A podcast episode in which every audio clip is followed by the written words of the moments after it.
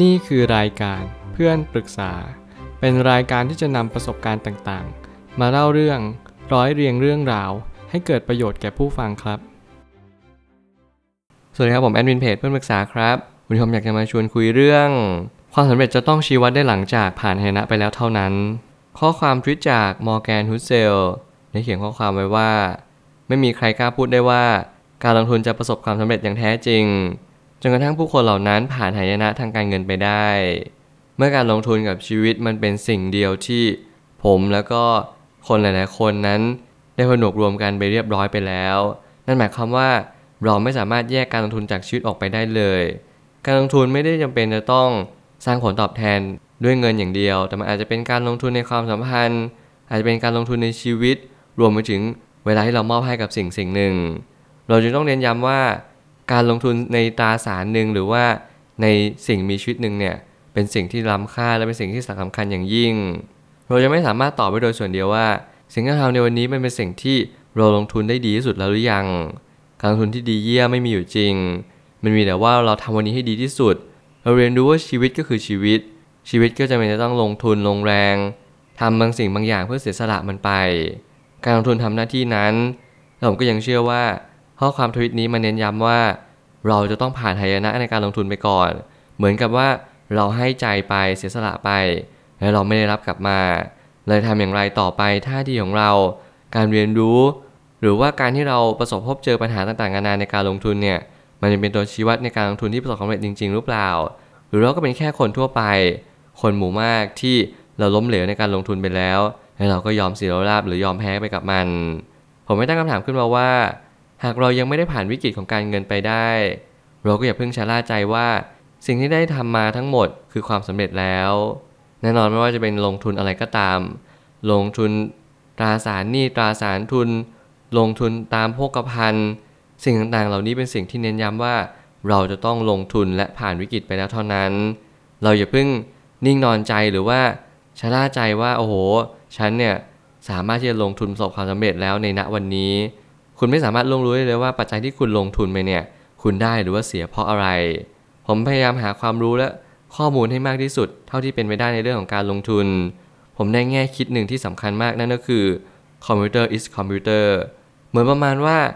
เรารู้เปล่าว่าทุกอย่างคือโรบอทหมดเลย ไม่ว่าเราจะได้กำไร ไม่ว่าเราจะขาดทุน ไม่ว่าเราจะอยู่บนเศรษฐกิจ ที่ดูเหมือนว่าเราควบคุมโดยมนุษย์ แต่จริงเบื้องหลังแล้วทุกอย่าง ค่าดัชนี ราคาเคลื่อนไหวขึ้นขึ้นลงลงมันคือโรบอทที่พยายามควบคุมราคา นั่นจึงเป็นสิ่งที่เราไม่มีอารมณ์เข้าร่วม เราจึงสามารถที่จะกอบโกยได้มากที่สุด ยิ่งเราไม่มีอารมณ์เข้าร่วมนั่นหมายความทุกอย่างคือสถิติ ทุกอย่างคือข้อมูล และทุกอย่างคือสิ่งที่ปรากฏเห็นณตรงหน้าของเรา บางทีหายนะของการเงินอาจจะเป็นตัวบ่งชี้ได้มากกว่า ภาวะปกติหรือสภาวะของการได้เงินมาง่าย ๆ ในช่วงเวลาหนึ่งของชีวิตอีก ถ้าเกิดสมมติหายนะทางการเงินมาเป็นตัวชี้วัดที่ดีเยี่ยม นั่นหมายความว่าคุณต้องมีมาก และคุณต้องหายไปเกือบหมด หรือหายไปหมดเลย แต่หลังจากนั้นคุณสามารถย้อนกลับมาฉุกคิดหรือว่าได้แง่มุมว่า เออสิ่งที่เราผิดพลาดคืออะไร นั่นแหละคือตัวตอบโจทย์ที่ดีที่สุด หลายครั้งหลายคราที่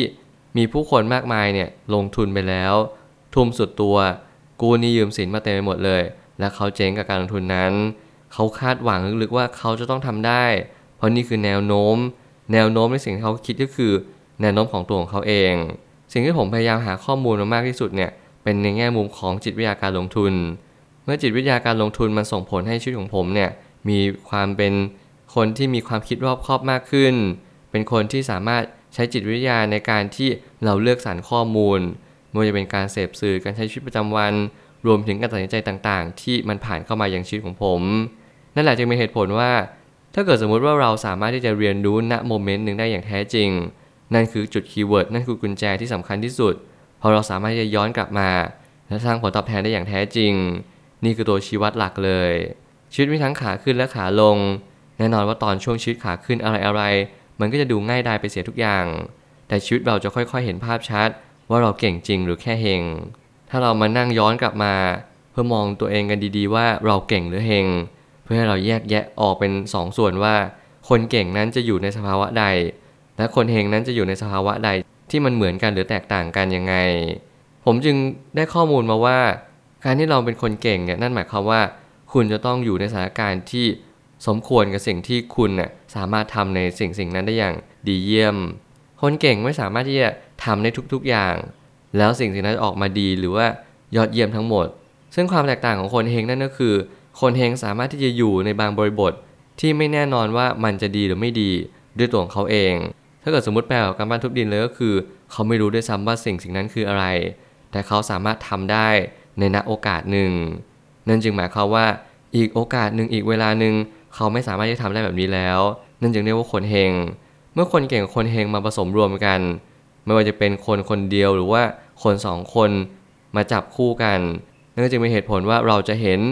คนคนหนึ่งประสบความสำเร็จอย่างมากมายและมหาศาลในเวลาอันสั้น รวมไปถึงเขาสามารถที่จะต่อยอดในสิ่งที่เขาทำได้ต่อไปได้อีกเรื่อยๆ นั่นจะเป็นสิ่งที่ผมเรียกว่าเก่งและเฮงอยู่รวมกันเป็นเนื้อเดียวกัน มันก็จึงสามารถที่จะหาอุปสรรคขวากหนามไปได้โดยง่าย โดยที่เราไม่ต้องเจ็บตัวเยอะไม่จำเป็นจะต้องโอ้โห เราจะต้องรอโอกาสอีกครั้งหนึ่ง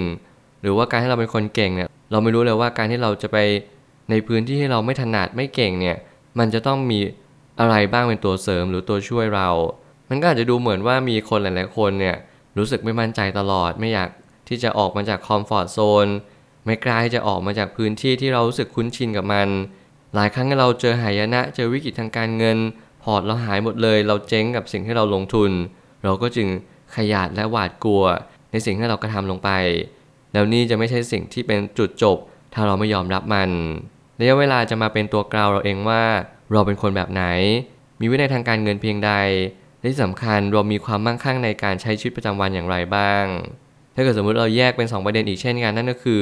เรามีวินัยทางการเงินไหม และเราสามารถที่จะให้ความสำคัญเนี่ย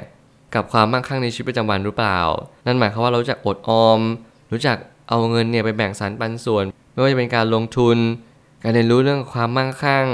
ว่าคนที่มั่งคั่งแตกต่างคนร่ำรวยยังไงบ้าง สิ่งทั้งหมดทั้งมวลนี้นั่นหมายความว่าเรากำลังจะสื่อไปยังจุดเดียวกัน นั่นคือการที่เราสามารถที่จะมีเน็ตวอร์หรือความมั่งคั่งสุทธิเนี่ยสูงมากขึ้นตามกาลเวลาที่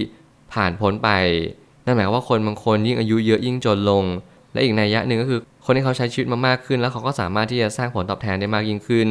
ตามกาลเวลาที่สูญเสียไป นั่นจึงเป็นเหตุผลที่ดีที่สุดที่เราจะแยกแยะ 2 คน หรือว่า 2 กลุ่มนี้ออกจากกันว่า เราสามารถที่จะสร้างผลตอบแทนที่แตกต่างกันอย่างสิ้นเชิง เพราะความรู้ทางการเงินเราต่างกัน เรามีประสบการณ์ที่ไม่เหมือนกัน รวมไปถึงเรามีการเลี้ยงดูวัฒนธรรมที่แตกต่างกันอย่างสิ้นเชิง บางคนกลัวการลงทุน เพราะว่าเคยเจอประสบการณ์ในอดีตที่ไม่ดี บางคนไม่ได้กลัวการลงทุนขนาดนั้น แต่เรียนรู้ในชีวิตประจำวันว่า ฉันสามารถจะเรียนรู้กับมันได้ ถึงแม้จะล้มลุกคลุกคลาน ล้มเหลวสักเพียงใด แต่ฉันก็ยังลุกขึ้นสู้ และฮึดสู้ต่อไป สุดท้ายนี้ทั้งนี้ถ้าเราสามารถผ่านปัญหาต่างๆ นานาไปได้ เราจะค้นพบว่า เราจะสามารถมีภูมิคุ้มกันทางการเงินมากยิ่งขึ้นพอหลังจากนี้ทุกอย่างจะดูเบาสบายลงไปมาก หากว่าเราเรียนรู้ในเรื่องของปัญหาในการเงินมากขึ้น ไม่ว่าจะเป็นปัญหาต่อตัวของคุณเอง ปัญหาสิ่งภายนอกที่คุณควบคุมไม่ได้ ทั้งสองปัญหานี้จะรวมด้วยช่วยกันทำให้การเงินของคุณร่อยหลอ รวมไปถึงชีวิตของคุณเนี่ยจะขยายกับการลงทุนไปทั้งชีวิต นี่ยังเป็นเหตุผลที่มีน้ำหนักมากที่สุดว่า โลกใบนี้กำลังจะบีบให้คุณ ระบบทุนนิยมจะกำลังดึงรั้งคุณไม่ให้คุณมีความคิดที่ดีและเปิดกว้างมากขึ้น ถ้าเกิดสมมติเราคิดตามระบบ นั่นก็หมายความว่าเราล้มแล้วเราก็ไม่ควรจะยุ่งกับมันอีกแต่ถ้าเกิดสมมติเราคิดตามความเป็นจริงนั่นก็คือ เหตุผลอะไรที่เราล้ม และการล้มครั้งนี้มหมายความว่าเราเลือกการลงทุนหรือตราสารผิดหรือเปล่า ผลตอบแทนระยะยาว ในสิ่งที่เราลงทุนเนี่ยเราอะไรเป็นตัววัดเกณฑ์ รือเป็นตัววัดว่าฉันเนี่ยกำลังทำผลตอบแทนได้ดีหรือว่าแย่ลง สิ่งหนึ่งที่ผมพยายามจะบอกทุกๆ คนตลอดเวลานั่นก็คือ ทุกครั้งที่ลงทุน เรียนรู้ให้ชัดว่าเราต้องการอะไรในชีวิต และมีเป้าหมายทางการเงินเป็นอย่างไร เรารู้หรือเปล่าว่าสิ่งที่เราทำในวันนี้ มันส่งผลต่ออนาคตอย่างไรบ้าง ไม่ว่าจะเป็นการใช้เงิน ไม่ว่าจะเป็นการเอาเงินนี้ไปลงทุนหรือว่าอะไรก็ตามแต่ มันคือการสร้างหรือมันเป็นการทำลาย เมื่อเราแยกทั้งสองสิ่งออกจากกันเราก็จะรู้ชัดว่า วันนี้เรากำลังสร้าง ไม่ต้องห่วงถึงมันจะลบ มันติดลบ มันจะเจ๊ง มันก็คือเป็นโปรเซสของการที่เรากำลังสร้าง วันนี้เรายังไม่รู้ทั้งหมด ขอให้เราเริ่มต้นที่เราลงทุนในจำนวนที่เรารู้สึกเจ็บ รู้สึกคัน แต่ไม่ต้องรู้สึกโอ้โหทรมานจนถึงตายเลย ในขณะเดียวกันเราก็ควรที่จะเก็บเงินเพื่อออมไปยังส่วนอื่นด้วย ไม่ว่าจะเป็นสำรองเผื่อฉุกเฉิน เงินเอาไว้กินเที่ยวรวมไปถึงเงินที่เราเอาไปซื้อสินทรัพย์ที่เป็นของตัวเราเอง ไม่ว่าวันนี้สภาพอากาศจะเป็นอย่างไร ตลาดหุ้น ตลาดโภคภัณฑ์ ตลาดของอสังหาริมทรัพย์ หรืออะไรก็ตามแต่ที่เราพยายามลงทุนเพื่อหารายได้ จะมีหน้าตาจะมีรูปแบบ หรือจะมีสถานการณ์เป็นยังไงณวันนี้อาจจะไม่สำคัญเท่ากับสถานการณ์ของตัวคุณเอง ว่าคุณพร้อมที่จะเรียนรู้ คุณพร้อมที่จะโฟกัส ถ้าคุณโฟกัสตราสารหนึ่งจงโฟกัสให้เต็มที่ การลงทุนเนี่ยมันเป็นความหมายที่กว้างมาก มันอยู่ที่เราถนัดมันอยู่ที่ว่าเราโฟกัสและเล็งเห็นอะไร ถ้าเกิดสมมติคุณมองเห็นว่าการทำอสังหาดีกว่า คุณก็โฟกัสมันไปเลย ถ้าเกิดสมมติคุณมองเห็นว่าการเล่นหุ้น การลงทุนในหุ้น มันสามารถสร้างผลตอบแทนได้ดีเยี่ยมที่สุด คุณก็แค่โฟกัสมัน อย่าพยายามเรียนรู้ทุกสิ่งทุกอย่างพร้อมๆกัน ค่อยๆ เลือกทีละเรื่อง และวันหนึ่ง คุณค่อยๆ รวมมิตรกัน สิ่งนี้พอเป็นไปได้บ้าง แต่อย่างน้อยที่สุดตอนเริ่มต้น โฟกัสเอาไว้เป็นหลัก สิ่งนี้สำคัญจริง ๆ ผมเชื่อว่าทุกปัญหาย่อมมีทางออกเสมอ ขอบคุณครับ รวมถึงคุณสามารถแชร์ประสบการณ์ ผ่านทาง Facebook Twitter และ YouTube